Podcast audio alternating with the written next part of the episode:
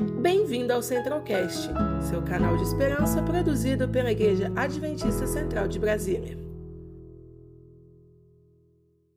Querido Pai, primeiramente queremos te agradecer por mais um dia, porque temos a oportunidade de estarmos aqui é, conversando sobre o Senhor e aprendendo mais sobre Ti, e também levando essas palavras para outras pessoas, podendo alcançá-las em qualquer local. Queremos pedir para que o Senhor esteja conosco aqui e também com as pessoas que verão esse vídeo mais para frente.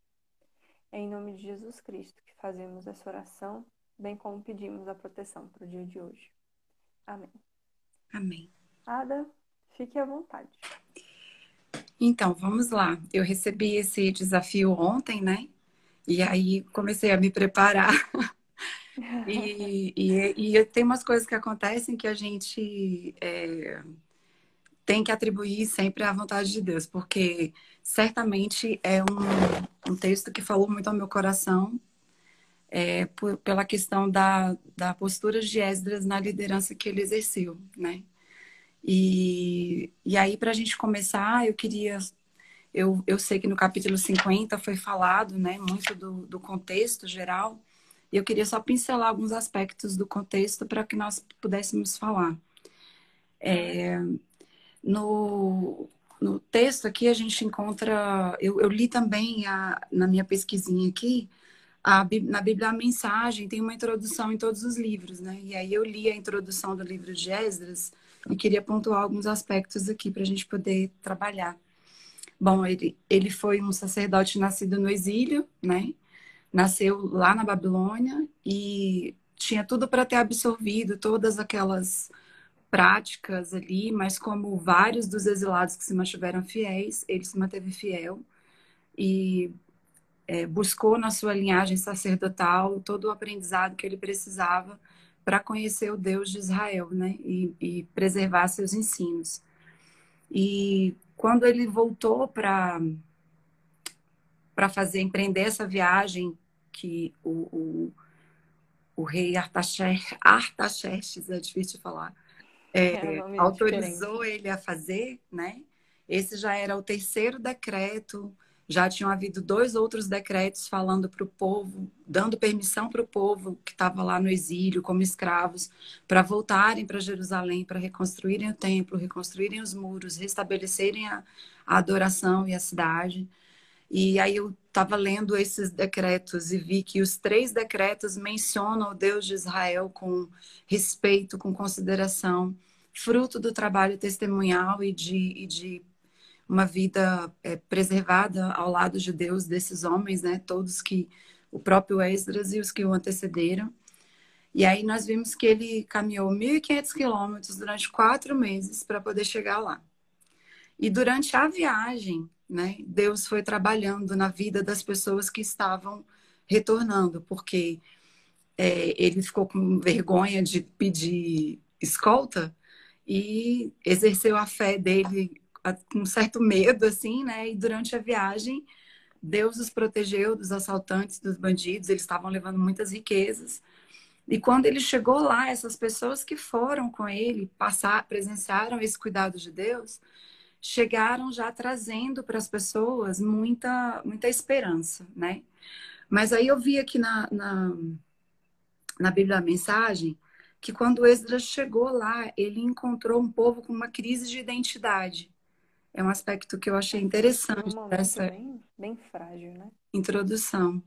Ele chegou lá e encontrou um povo que não sabia que era o povo de Deus, que não tinha consciência do que era ser povo de Deus. E essa crise de identidade foi o que mais é, mexeu com ele, o que mais é, o motivou a, a, ao propósito pelo qual ele dedicou sua vida, que foi aprender sobre o Deus verdadeiro. Então, ele chegou e encontrou um povo que estava sem identidade, e tudo que ele tinha era conhecimento da identidade de Deus e do que ele requeria do seu povo. E ele era habilidoso nisso, reconhecido pelo rei, né, por essas habilidades. Então, quando ele chegou lá, ele trouxe esperança para o povo, é isso que o capítulo inicia dizendo, né? A chegada dele, quando ele chegou, o templo estava concluído, os muros estavam parcialmente concluídos, e, e ainda assim havia muita coisa para ser feita, né? O foco principal deles era a reconstrução do templo, mas o templo só reconstruído não resolvia o problema de identidade deles. Eles precisavam de ter restaurada a adoração, o conhecimento das leis de Deus, o conhecimento da vontade de Deus. E é, ele encontrou lá muitos que permaneceram fiéis, né?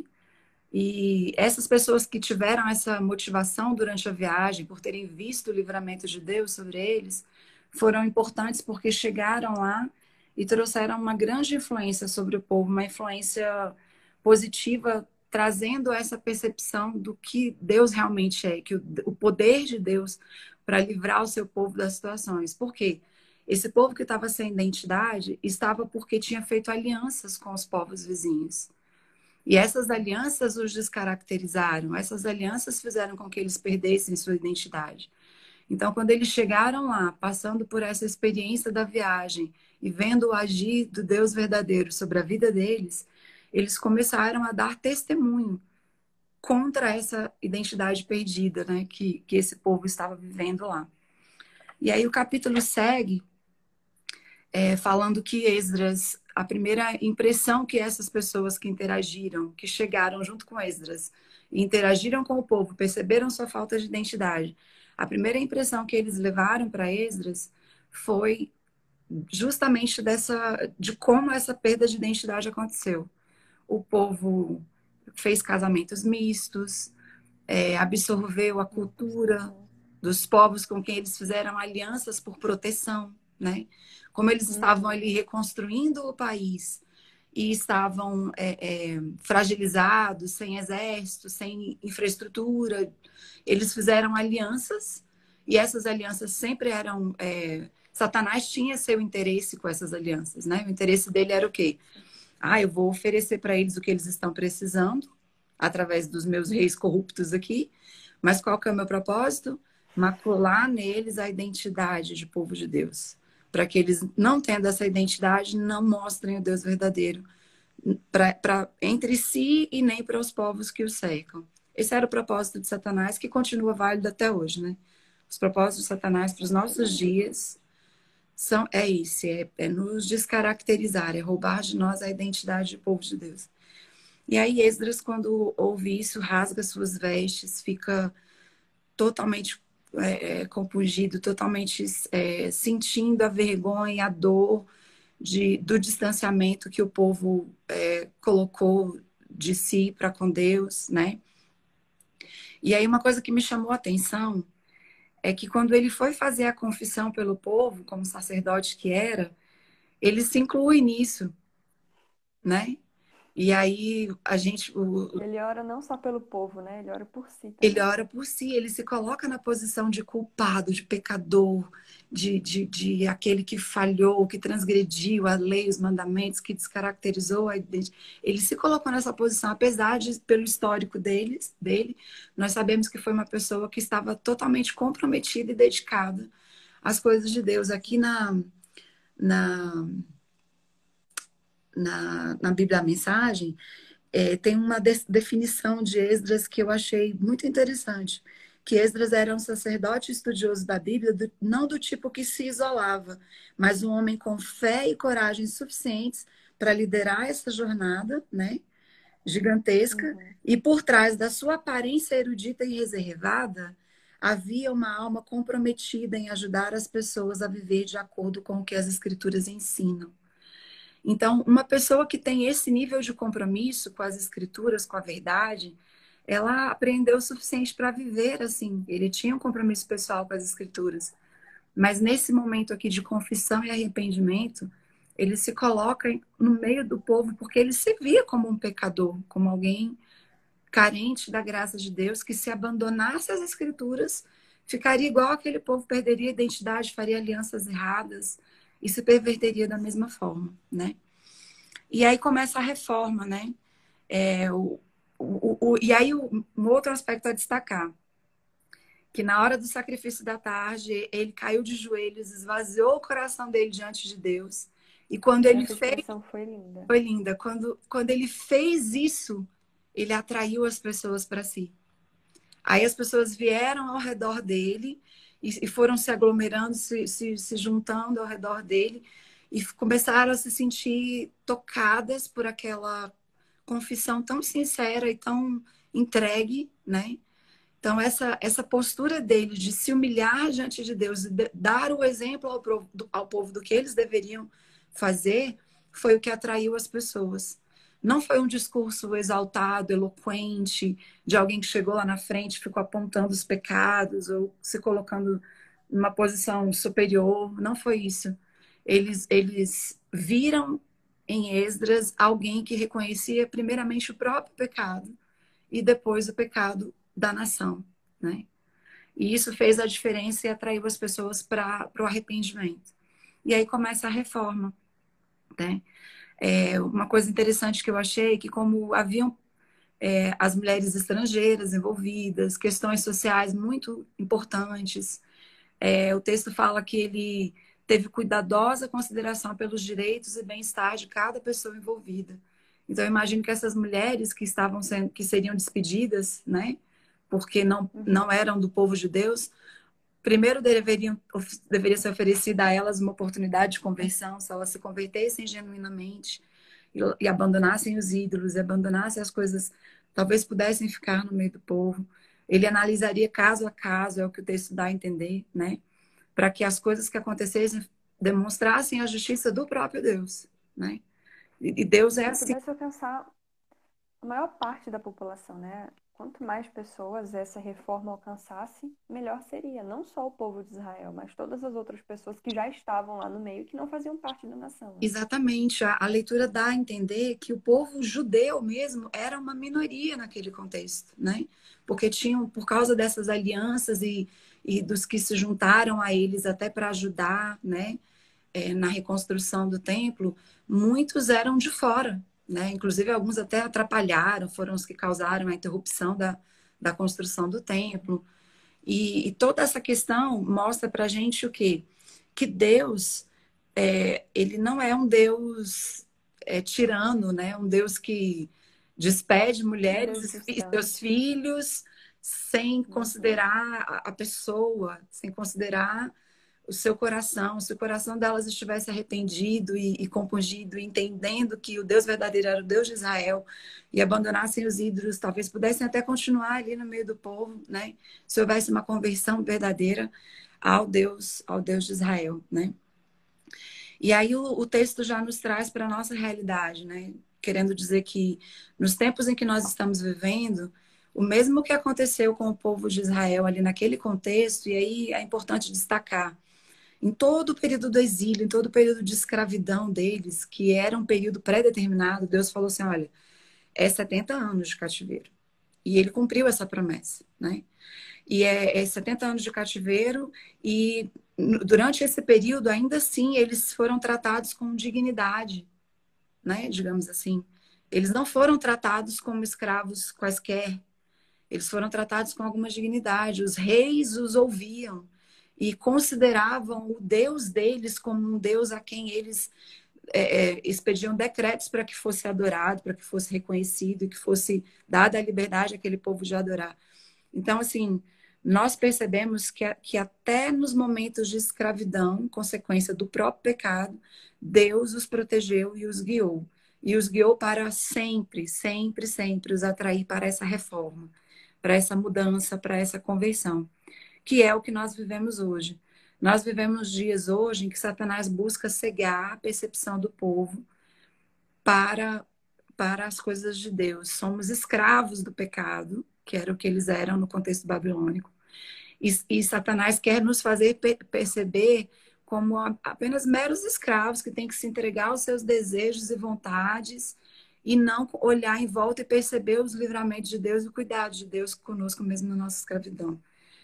E já estou olhando aqui o tempo para ver se não estou passando, porque eu sou danada fazer. Fica à vontade. E... Não, estamos dentro do tempo, tá tudo tranquilo. E aí o texto nos convida a, a é, traz a necessidade de pessoas poderosas nas escrituras que procurem fortalecer a fé pessoas que é, precisamos né, de professores que inspirem o coração das pessoas com amor pelas escrituras.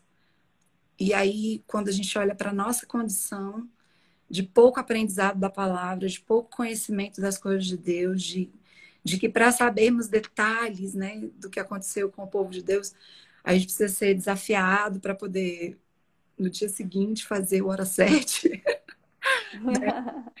é, a gente às vezes não se dedica ao estudo da palavra de Deus, à busca do conhecimento da palavra de Deus, com, com esse esmero que Esdras é, é, nos deixou como exemplo, né? De buscar no conhecimento da palavra de Deus a nossa identidade como povo de Deus. Ele tinha muita segurança disso, e por, e por saber disso, por ter acompanhado ao longo da história, né, da linhagem sacerdotal dele, dos reis, dos líderes que o antecederam, é, o quão facilmente o povo se corrompia e se entregava ao pecado e se entregava às alianças contrárias à vontade de Deus e por essa razão a identidade era perdida, né? Ele, ele, ele se reconheceu como pecador e passou a ser, nesse contexto de reforma, um ensinador da palavra, né? É, o texto fala que ele começou a fazer pequenos textos, né, fragmentos das escrituras e distribuir para o povo. Acho que foi o primeiro a fazer folheto, né? Tem uns folhetos que a gente distribui. Esdras fez, fez folhetos, né? Fez livro missionário e saiu distribuindo para as pessoas porções da palavra de Deus, para que a palavra de Deus, para que as escrituras, para que a lei de Deus voltasse a ser honrada entre o povo. E aí aqui na Bíblia a mensagem diz que ele deixou a sua marca como voltada para a adoração e para a palavra e que isso continua sendo fundamental para resgatar e manter a identidade do povo de Deus, em qualquer época, né?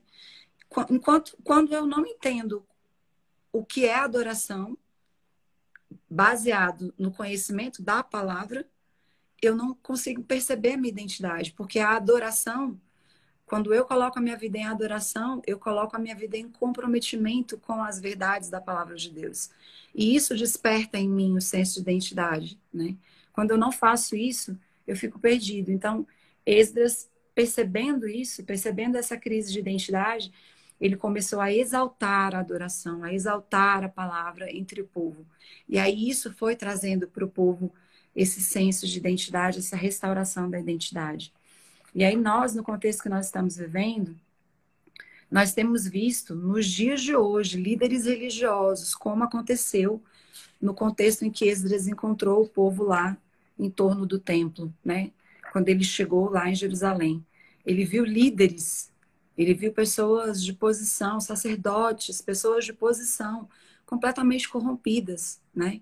E nos dias de hoje nós temos encontrado líderes corrompidos, pessoas que é, é, estavam na posição de serem arautos da palavra de Deus e que se corromperam e que se deixaram levar pela, pelas próprias concupiscências, pelo próprio pecado. E isso trazia para, as, para, para os seguidores, né, para as pessoas que seguiam aqueles líderes, a confusão de identidade. Opa, mas espera aí, se o meu líder está se corrompendo, se o meu líder está é, é, condescendendo, então tá tudo certo. É ele que me mostra o caminho e ele está andando por esse caminho, eu vou atrás dele. E aí, uhum. o que nós vemos hoje, né, em, em, em líderes de diversos, é, dentro e fora da nossa igreja, né, não é só, vamos colocar, ser arrogantes aqui e dizer que só fora da nossa igreja a gente encontra isso, porque infelizmente não. Dentro da nossa igreja também nós encontramos pessoas que, que deixam de ser esses professores zelosos da palavra para viverem a, as próprias vontades. E aí, nesse contexto, é, é, a gente encontra é, a criação sendo atacada, né? a palavra de Deus, é, é, a lei, a própria lei de Deus sendo atacada, os princípios, né, que são a base da palavra de Deus sendo atacados, e por isso as pessoas são levadas a considerar a Bíblia como fábula. Aqui no final, na última página, já fala, né, que é, pensam, as pessoas chegam a pensar que duvidar e considerar como fábulas e desmentir as verdades da palavra de Deus, é, as, as, verdades mais importantes da palavra de Deus, sejam uma prova do seu próprio conhecimento. A arrogância chegou a tal ponto em que as pessoas. Questionar a Bíblia é o correta. É Né? eloquente. Seria a postura correta, a postura É. admirável. Eu imagino que na, na no contexto da academia isso deve ser muito forte, né? Na, na- nos Muito. contextos da, da universidade, para nós cristãos, nos posicionarmos é muito desafiador, né? Porque para a gente se posicionar num contexto como esse, a gente, a gente fica quase como uma voz, a gente acha que é uma voz isolada. Mas no momento em que a gente abre a boca e fala com coragem, com ousadia, Deus começa a fazer com que as pessoas sejam atraídas a nós como aconteceu com Esdras. Por isso que nós não podemos nos calar, né? E aí uma, uma parte que me deixou muito tocada, né? É uma crítica aos sermões que, hoje- que ouvimos hoje, né? Que não despertam a, a- aquele, aquela consciência da palavra de Deus. Os sermões hoje estão cheios de coaching, cheios de é, psicologia reversa, sei lá, N ferramentas, né? E menos a palavra, né? E nós precisamos da palavra. E aí, aqui em Lucas 24, 32, que o texto cita, né? Falando dos discípulos no caminho de Emaús, não estava queimando no nosso coração enquanto ele nos falava no caminho, nos expunha as escrituras. Então, eles não reconheceram ele, mas a palavra queimou no coração deles e eles reconheceram esse sentimento depois que ele se revelou, né? Então, assim, é muito forte a gente entender o poder que a palavra tem na nossa vida. A palavra nos leva à verdadeira adoração, a palavra nos traz a identidade como povo de Deus, e a palavra nos leva a atrair as pessoas ao conhecimento da verdade da palavra de Deus, né? Precisamos ser comprometidos com essa palavra. E aí no final ele cita sobre os reformadores que eles enfrentando morte, perseguição, seja o que for que tivessem que enfrentar pela reforma, pelo zelo pela reforma, eles empreenderam essas batalhas e, e, e, não desistiram até que a Bíblia, né, aí falando especificamente do contexto da reforma protestante, estivesse traduzida e acessível para na língua das pessoas, para o mundo todo, né? E aí o, o trabalho deles, que deram a vida por isso, é o que nos alcança hoje. Então hoje nós temos a palavra de Deus aqui facilmente em várias versões, em várias traduções. E não podemos negligenciar o conhecimento dessa palavra, porque isso é que vai nos trazer identidade. E eu queria concluir com uma frase que eu vi numa plaquinha desse tamanhozinho no telhado da casa lá da, da Areó, para onde nós estamos levando os moradores de rua do, do Missão Urbana. Uma frasezinha que eu achei muito interessante. Se um homem não descobriu nada pelo qual morreria, não está pronto para viver. É uma frase do Martin Luther King Jr. É, se nós não descobrirmos no zelo pela palavra de Deus, no amor pela identidade de cristãos e, na, e, na, e no zelo pela, pela, pelo, pela missão, pelo compromisso de levar a palavra de Deus pelos outros, o motivo pelo qual morrer, né? Não estamos prontos para viver. Porque seja o que for que nós vivemos nesse mundo, nada se compara ao privilégio de sermos é, aqueles que compartilham a, a, mensagem que os anjos gostariam de compartilhar, né? E aí eu vou finalizar, eu li uma mensagem do filho, vou ler uma mensagem do pai. Martin Luther King. O que me preocupa não é o grito dos maus, é o silêncio dos bons. Então, nós que temos o conhecimento da palavra de Deus, muitas vezes até somos pessoas que estavam vivendo como Esdras. Estudamos, temos o zelo ou buscamos, né? Mas às vezes nos calamos. E isso não contribui para a preservação da nossa identidade. Então, o desafio hoje é que nós tenhamos amor por, essa, por esse reavivamento, por essa reforma, que nós sejamos aqueles que buscam isso para si mesmos, em primeiro lugar, e aqueles que têm o desejo ardente de compartilhar com o povo, com as pessoas à nossa volta, qual é a verdadeira adoração e qual é a verdadeira palavra, né? Quais são as verdades da palavra de Deus, porque isso vai preservar a nossa identidade. E acho que era isso que eu tinha para compartilhar. Nada, ficou realmente maravilhoso. Tenho certeza que você preparou essa mensagem ontem. Parece que você preparou ela durante um bom tempo ali, porque as reflexões foram ótimas. O texto é fácil, e... o texto é, é muito é muito intuitivo. A mensagem foi muito boa. E assim, se eu puder finalizar com alguma coisa, né? É, uma coisa que eu achei interessante no livro, no capítulo que a gente leu, estava falando, né, que o mundo precisa de mais pessoas que ensinem para as outras que existe bênção na obediência e de que obedecer a Deus faz bem. Às vezes a gente se esquece disso, né? Sim. E a lição deixa isso muito claro, de que era necessário pessoas que mostrassem que existe bênção na obediência, existe bênção em estar do lado de Deus, e termina com a reflexão, né? Os reformadores fizeram um grande esforço, um grande papel. Será que você também vai ter a mesma força, a mesma disposição que aquelas primeiras pessoas ali, né, que tiveram essa missão, que tiveram esse papel? Então, realmente vamos colocar essa reflexão no nosso coração para a gente repensar os nossos atos, repensar a forma como a gente está levando e representando a mensagem para outras pessoas, para a gente também dar o exemplo, né? Da mesma forma que Esdras deu, que a gente possa ser exemplo na vida de outras pessoas. Então, Ada, se você não tiver mais nenhum comentário, você pode orar para a gente, para a gente encerrar? Posso sim, eu vou só deixar registrado que o que atraiu as pessoas a Esdras foi a, o coração entregue.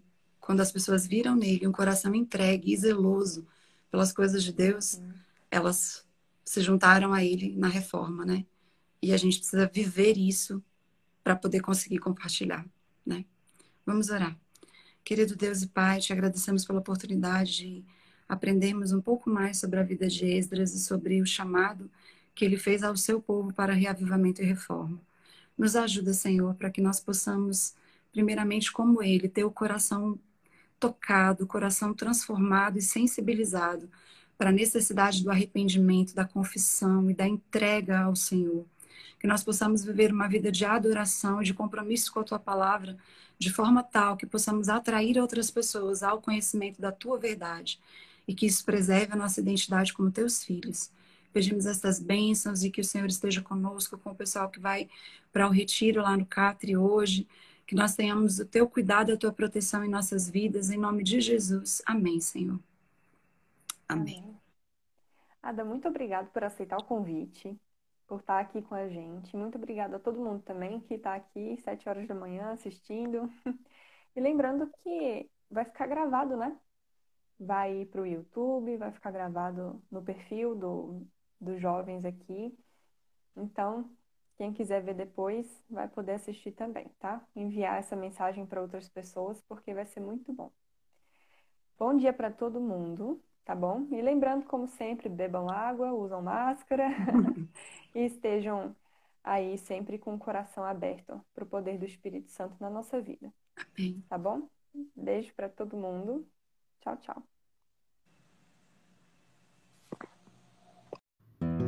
Conheça também nossos outros podcasts, Centralcast Sermões e Centralcast Missões. Que Deus te abençoe.